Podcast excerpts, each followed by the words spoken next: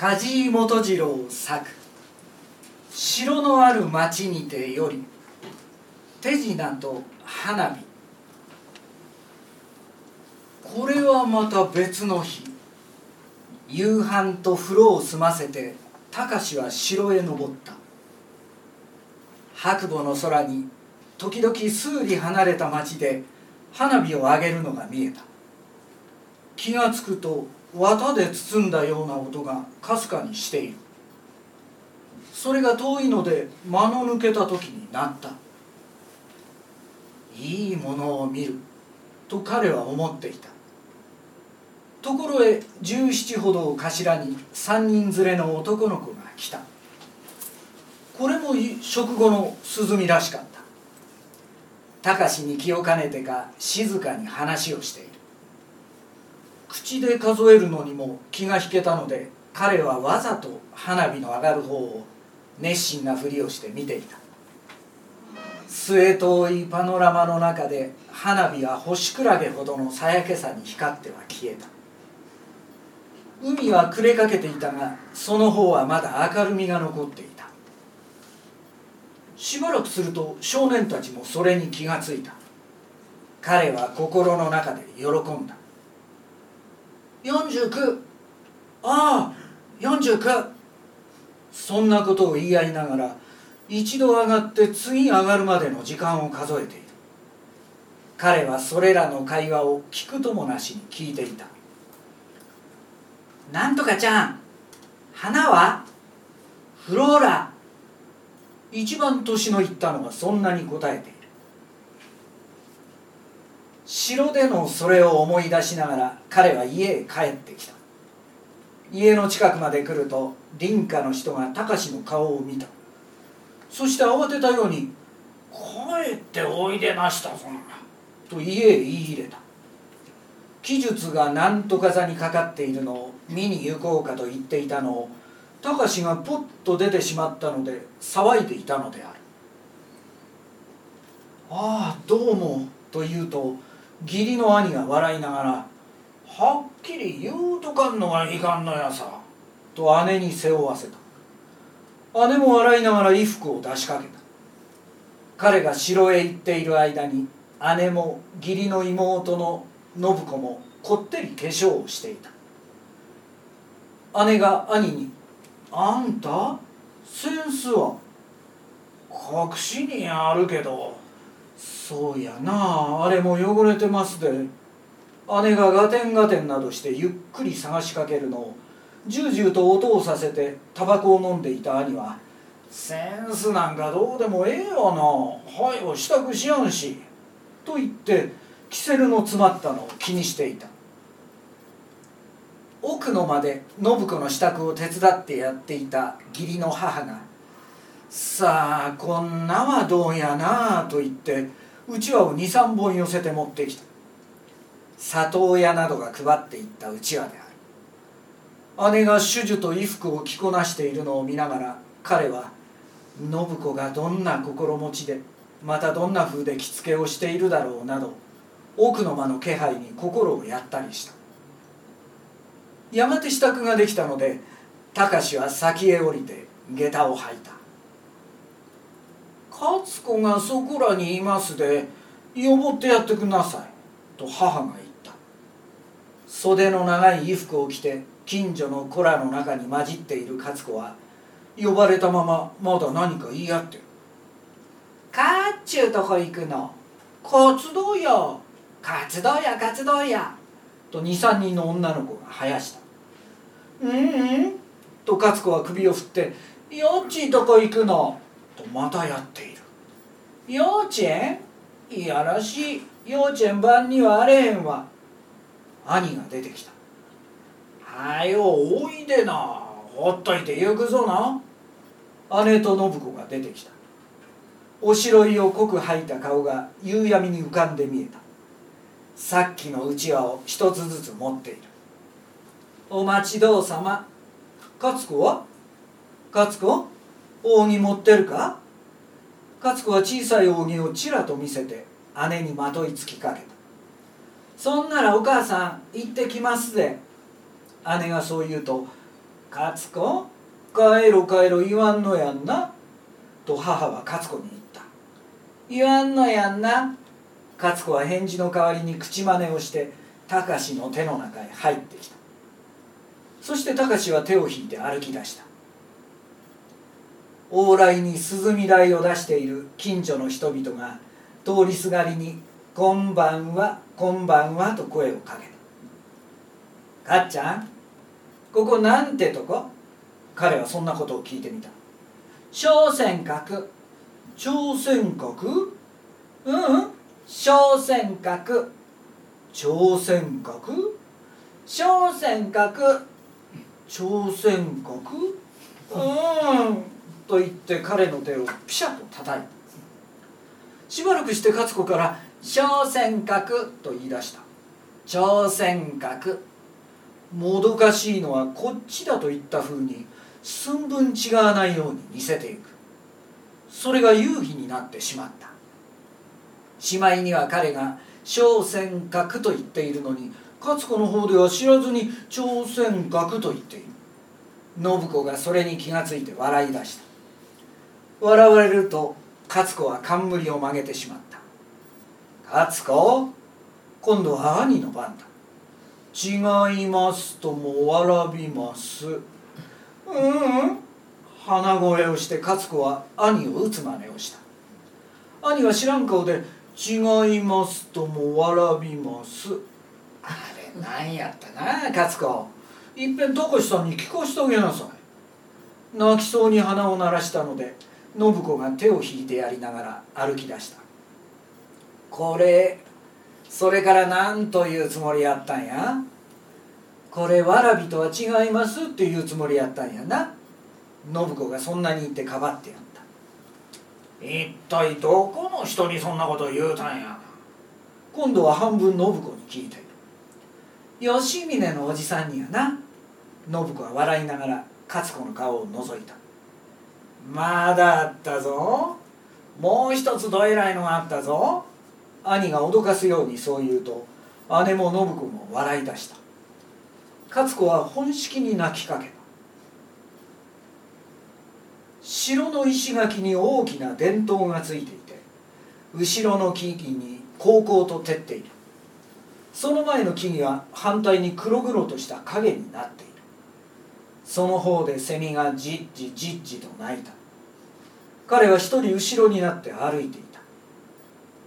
彼がこの土地へ来てからこうして一緒に出歩くのは今夜が初めてであった。若い女たちと出歩く。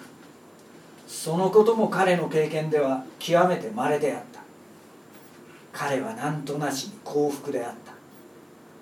少しわがままなところのある彼の姉と触れ合っている態度に少しも無理がなくそれを器用にやっているのではなく生地からの平和な生まれつきでやっている。信子はそんな娘であった。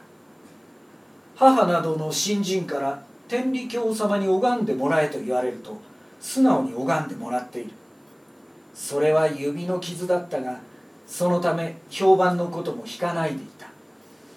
学校の植物の標本を作っている。用事に町へ出たついでなどに雑草をたくさん風呂敷へ入れて帰ってくる。勝子が欲しがるので勝子にも分けてやったりなどして一人せっせと押しをかけている。勝子が彼女の写真帳を引き出してきて彼のところへ持ってきた。それを決まり悪そうにもしないで彼の聞くことを穏やかにハキハキと受け答えする。信子はそんな好もしいところを持っていた。今彼の前を勝子の手を引いて歩いている信子は家の中で肩縫い上げのしてある衣服を着て足をニョキニョキ出している彼女とはまるで違って大人に見えた。その隣に姉が歩いて彼は姉が以前より少し痩せていくらかでも歩きぶりが良くなったと思った。さああんた先へ歩いて。姉が突然後ろ向いて彼に言った。どうして？今までの気持ちで聞かなくとも分かっていたがわざと彼はとぼけてみせた。そして自分から笑ってしまった。こんな笑い方をしたからにはもう後ろから歩いて行くわけにはいかなくなった。はよ気持ちが悪いわ。なあノブちゃん。笑いながら信子もうなずいた。芝居小屋の中は思ったように蒸し暑かった。水番というのか胃腸返しに言った年の老けた女が座布団を数だけ持って先に立ってバタバタ敷いてしまった。平場の一番後ろで貴司が左の端中へ姉が来て信子が右の端後ろへ兄が座った。ちょうど幕間で開花は七分通り詰まっていた。さっきの女がタバコ盆を持ってきた。火がうずんであって暑いのに気が利かなかった。立ち去らずにグズグズしている。何と言ったらいいかこの手の女特有なずるい顔つきで目をキョロキョロさせている。寝顔で火鉢を刺したりそらしたり兄の顔を盗み見たりする。こちらが見てよく分かっているのにと思い財布の銀貨をたもとの中で出し悩みながら彼はそのぶしつけに腹が立った。兄が落ち着いてしまってまるで無感覚で。あるへえお火鉢。女はこんなことをそわそわ言ってのけて忙しそうにもみ出をしながらまた目をそらす。やっと銀貨が出て女は帰っていった。やがて幕が上がった。